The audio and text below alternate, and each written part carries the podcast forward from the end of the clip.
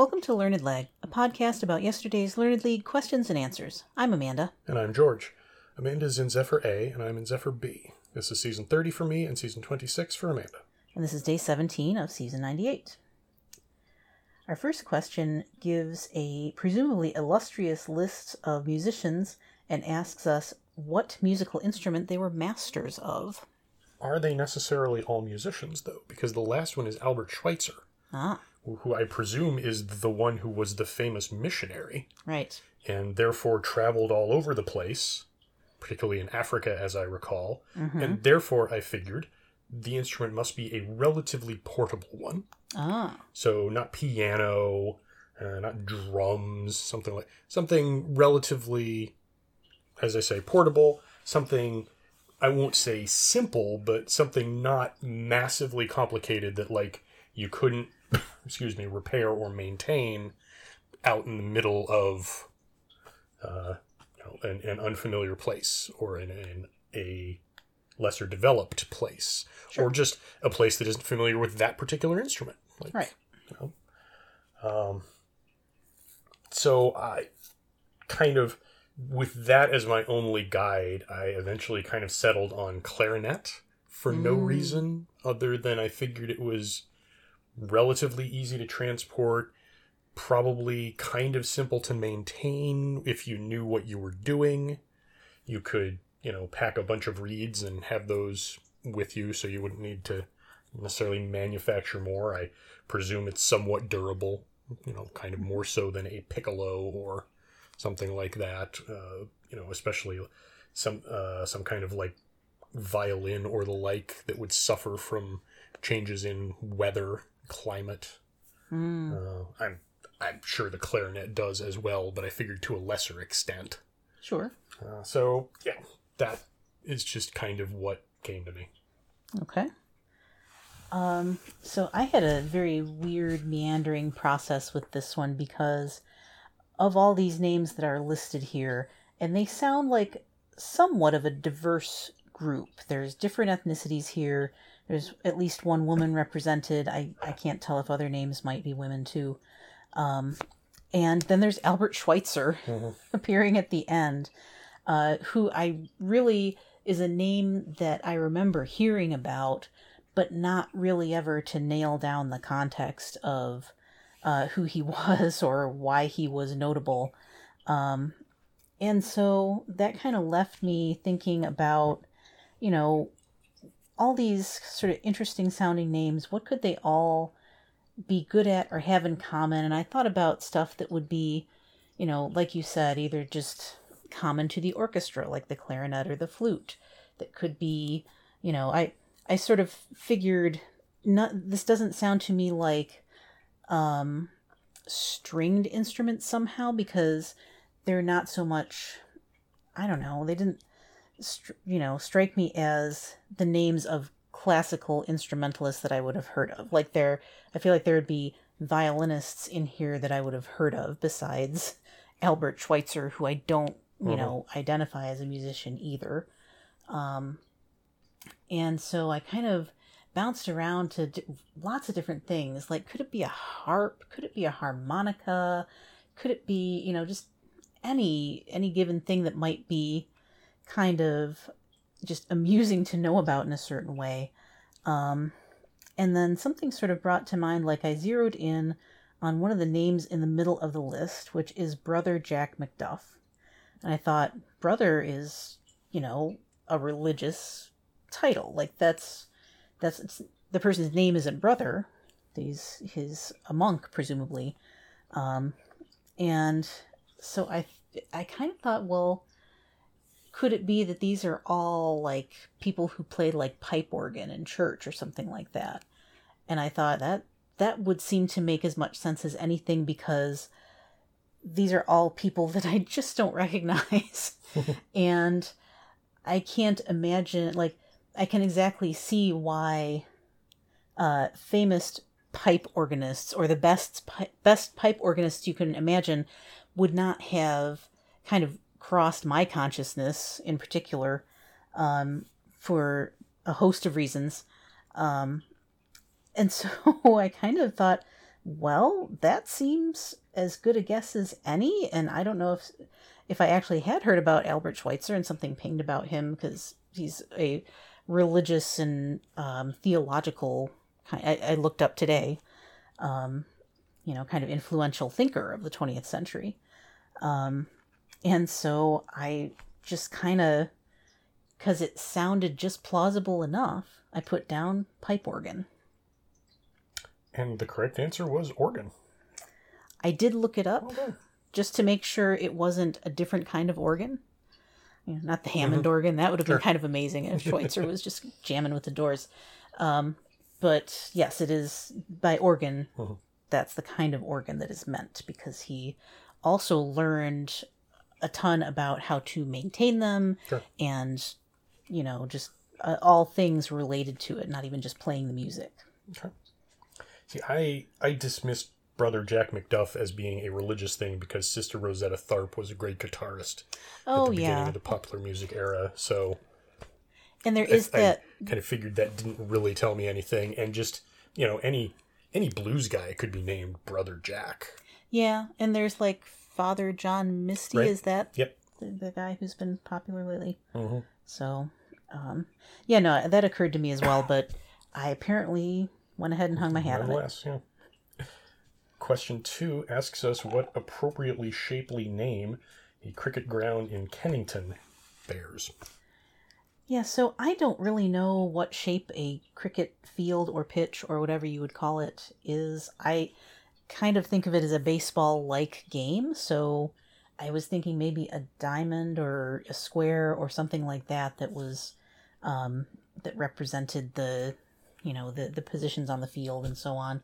Um, and somehow, you know, I'll just make this a short story because I didn't really have a lot of good reasoning to go on here. I put down Diamond Palace because I thought that that sounded a little familiar. I think I was thinking of Crystal Palace, which is the soccer team, Mhm. um, and also in uh, England. But it sounded like it could conceivably be a thing if they're going to name stuff after palaces, or even if it turns out that it's just the diamond, then I should still get credit for it. So I put Diamond Palace. Uh, I knew that cricket games are played in something roughly roundish, Okay. so I figured maybe the round. Ah, So I just said round. But yeah, I also I, I know just enough about cricket that I can watch it and Wow. be basically and like I'm not going to know exactly what's going on, but I can follow it. okay. uh, which you know occasionally came in handy in the before times when I worked in an office with a bunch of Indian dudes Right. um, who uh, were uh, so into cricket that the company put out a company-wide email saying we will be airing whatever cricket World Cup thing was happening uh, on the big screen TVs in the conference rooms, which means you do not have to watch it at your desk. So we don't have a hundred different people trying to stream this thing. We're only streaming it in two spots. Right. So go do that instead. Just take your laptop in there and work in between the, the plays. Um, but yeah, that's all I could think of was that it was it was vaguely uh, round. It's not a it's not a precisely kind of defined even diamond like Okay. baseball is. Even even when you look at like the overall park, it's still basically squarish with kind of that rounded outfield Yeah, yeah, yeah. but no, it's much more open and much more, Hmm. as it turns out, an oval. Yeah.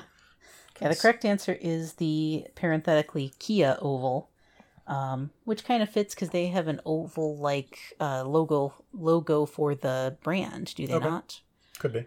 Uh, but in any case, it's the oval is the correct answer. Would never have gotten to it. I considered round as well, but I, you know, just because they they do things in the round Mhm. over there. Um, so I, uh, just a side note, everybody, we just came off finishing uh, previous year's season of Great British Bake Off, Mhm. and so there was so much. That's that's the one with a couple of infamous episodes Mhm. but there are also some that very should be infamous because of the way that they treat American baking culture and cuisine. An accent. And so I'm I'm not prepared to take seriously anything British uh, this particular evening. So just just be advised. Uh, question three asks us for the name of a British surgeon who I will take seriously, uh, who is the namesake of a rod-shaped bacteria and a product developed to kill it.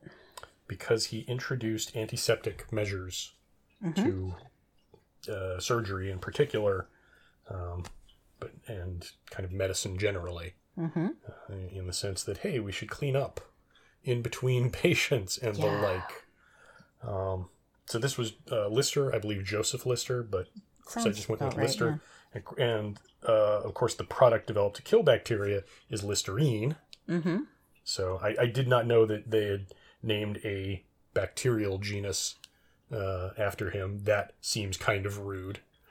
Yep, listeria. Yeah. Oh, okay. yeah. That, that's named after him. Sure Okay. is. Yeah. I, I can't decide whether that's ruder to him or to the bacteria, Well, but I don't know if he discovered it. Hmm. Maybe he he saw it under the microscope. Either way, so- he then devoted his life to murdering it, well, true. and vice versa. Yeah, So yeah. just yeah. So I I said Lister and was fairly confident about it and moved on. Yeah, same. I um this is kind of a classic trivia topic because there's the tie-in to the um you know, the brand of mouthwash and other similar products and um so yeah, if you kind of put together that you know, Listerine is the stuff that kills bacteria and Listeria is that bacteria or abacteria, I should say. There's probably many others that Listerine, you know, Mhm. uh, also murders. Um, but yes, this is for me as a public health person, but also this is trivia that's come up. Mhm. I definitely in Learned League before, and definitely other places that I've be. seen. So I also put down Lister. And that was correct. Question four gives us a whole ass math thing that I'm just not going to bother re- representing because I just read it straight from the question. Y'all know what the question was. So, what's this two digit number that we're looking for here?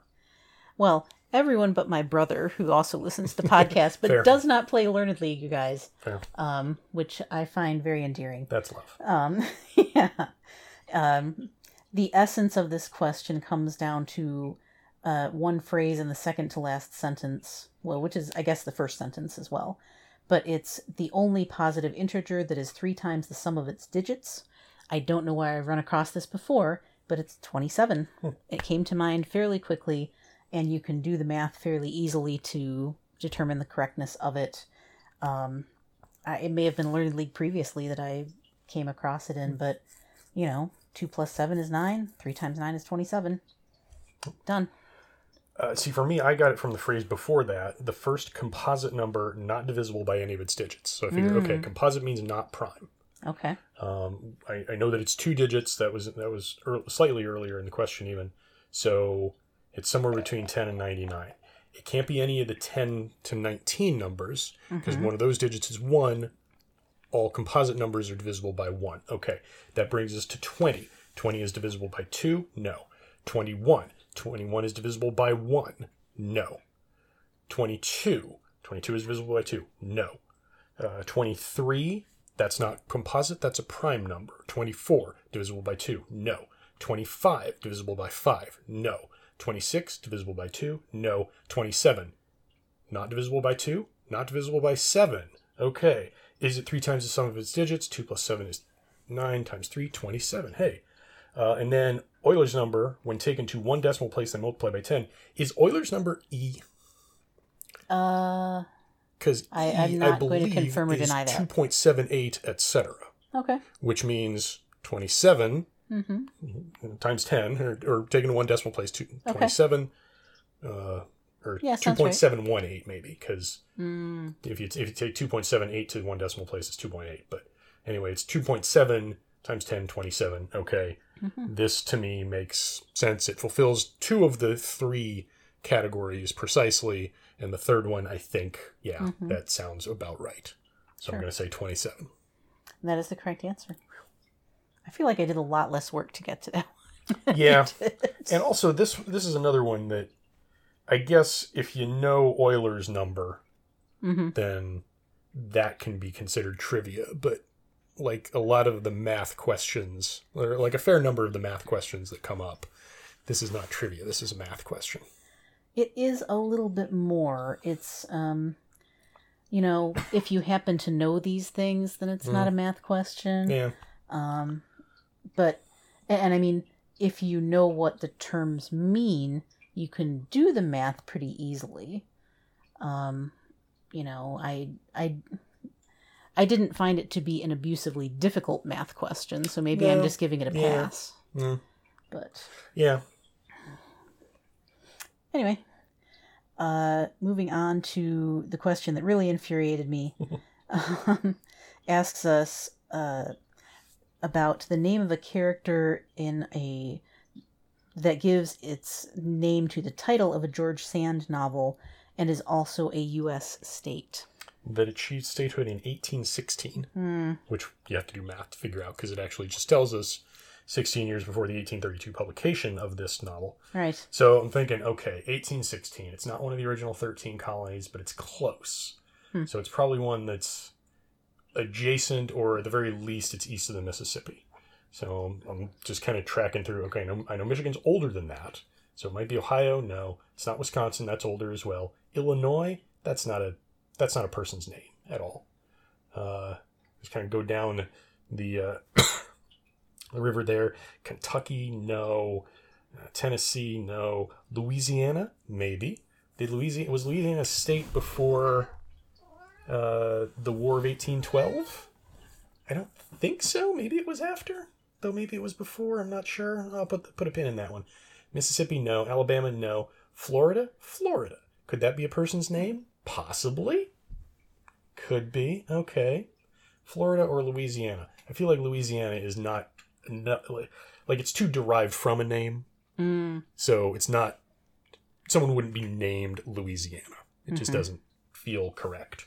Or if they were, they would very specifically be named after the state of Louisiana or the territory or the purchase or whatever. And that would, I feel like that wouldn't be a George Sand uh, character or title. But Florida could be. Florida sounds like maybe, yeah, that could be a, a name that you would use for a person in a novel without necessarily directly referring to Florida. So, okay, yeah, we'll go with Florida. So this one is uh, a funny one to me and just infuriating on a few levels, including at myself.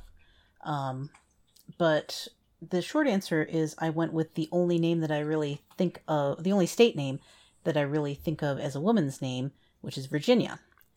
Um, of course, the timing of that doesn't really quite work with the, like, I clocked the year of publication minus 16 and everything.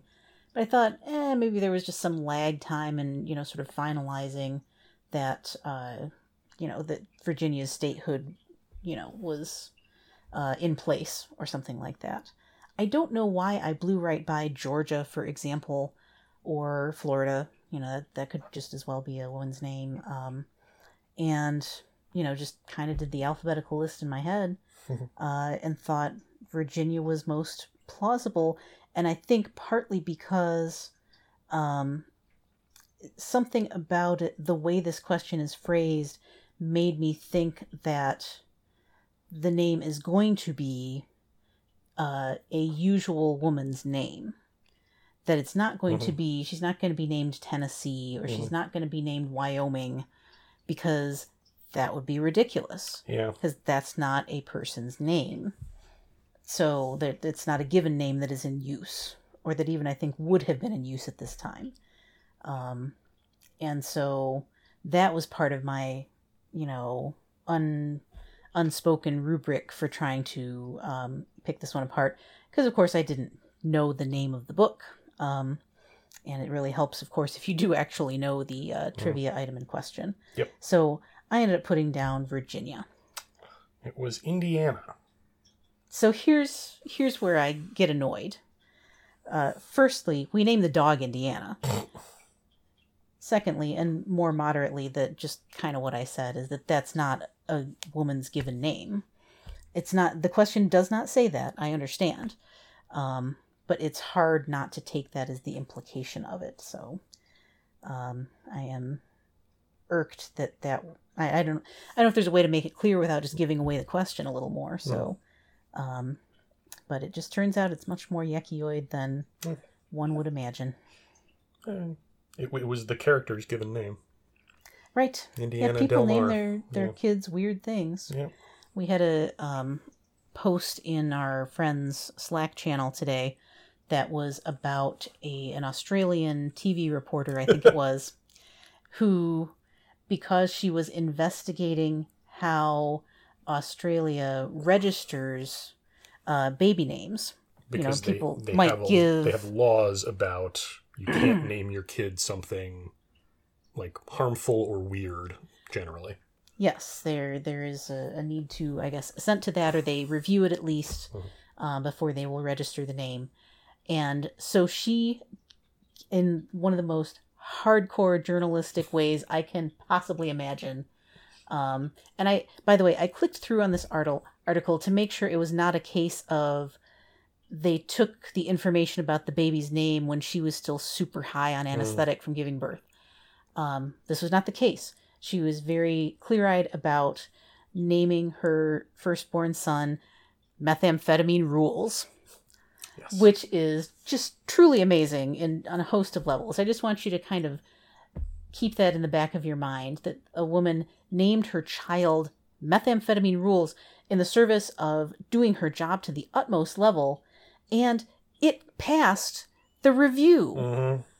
So now that agency is like reviewing what went wrong in this process. And obviously, you know, it wasn't caught by either human reviewers or maybe it didn't go past a human because it didn't trip any of the usual, you know, swearing, Mhm. slang, uh, brand name, whatever are the rules that they may have that, that are sort of prohibited for babies because it's just mean to name a baby, you know, Dorito or something like that. um, and so, of course, they are also going to go through and, uh, in what sounded like a pretty unique case, they're going to allow her to re register Yes. the child and reissue the birth certificate under a, a proper name. um, and so that's, you know, that's kind of the context I'm in here is just like, you don't name a baby Indiana. so, uh, anyway, go look that up. It's a pretty cute article. Um, and, and like I said, had to make sure that she wasn't just still on the morphine when she was like methamphetamine rules. Maybe we shouldn't be telling our people to Google methamphetamine rules, but I don't know. Well, here's the thing: Do to make thing, it a man. safe search, add Rule Thirty Four at the end, and it's fine. you get great results out of that. Oh, okay. We're going to move on before we get sued. Are we? Find Question six uh, gives us four names and asks us what island nation they are all former presidents of. Yes. Interestingly, uh, one of them is a name familiar to American politics, which is Buttigieg, and I think I learned in the Democratic primary um, prior to the 2020 election, if I'm keeping our weird timeline straight. Yep. um, that uh, Pete Buttigieg, who had thrown his hat in the ring, was Maltese by background, um, and so essentially this is a if it if it isn't obviously a current events question, that's effectively what it is for most of us Americans, I think. Um, so I assumed this had to be Malta.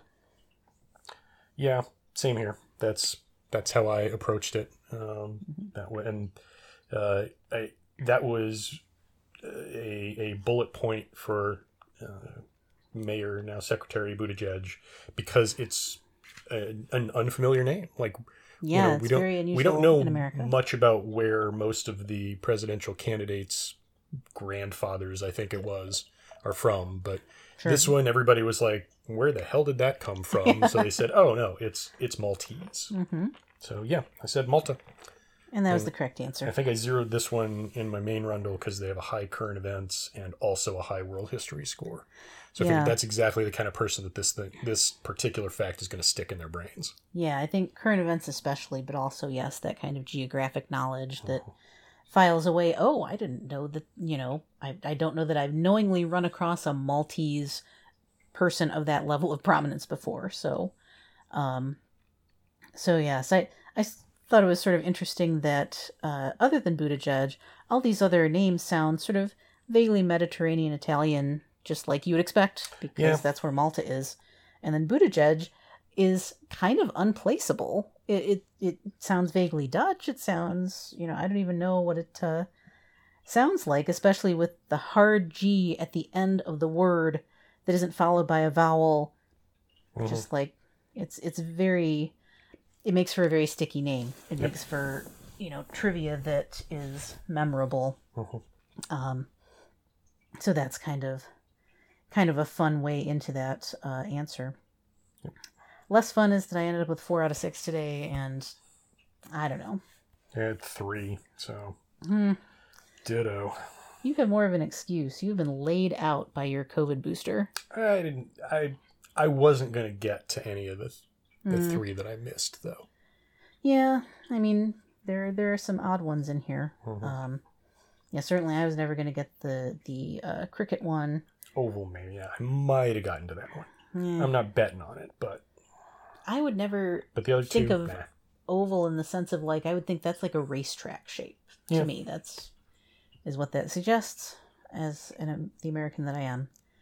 Um, and again, I'm just irked about Indiana, Mhm. so as I often am. Reasonable. know, less so than Ohio, but still. Yeah. Uh, so I guess that's it for today. Tune in tomorrow for more post game analysis. Follow Learned Lag with all the vowels and now on Blue Sky. And remember, Don't forfeit. don't cheat.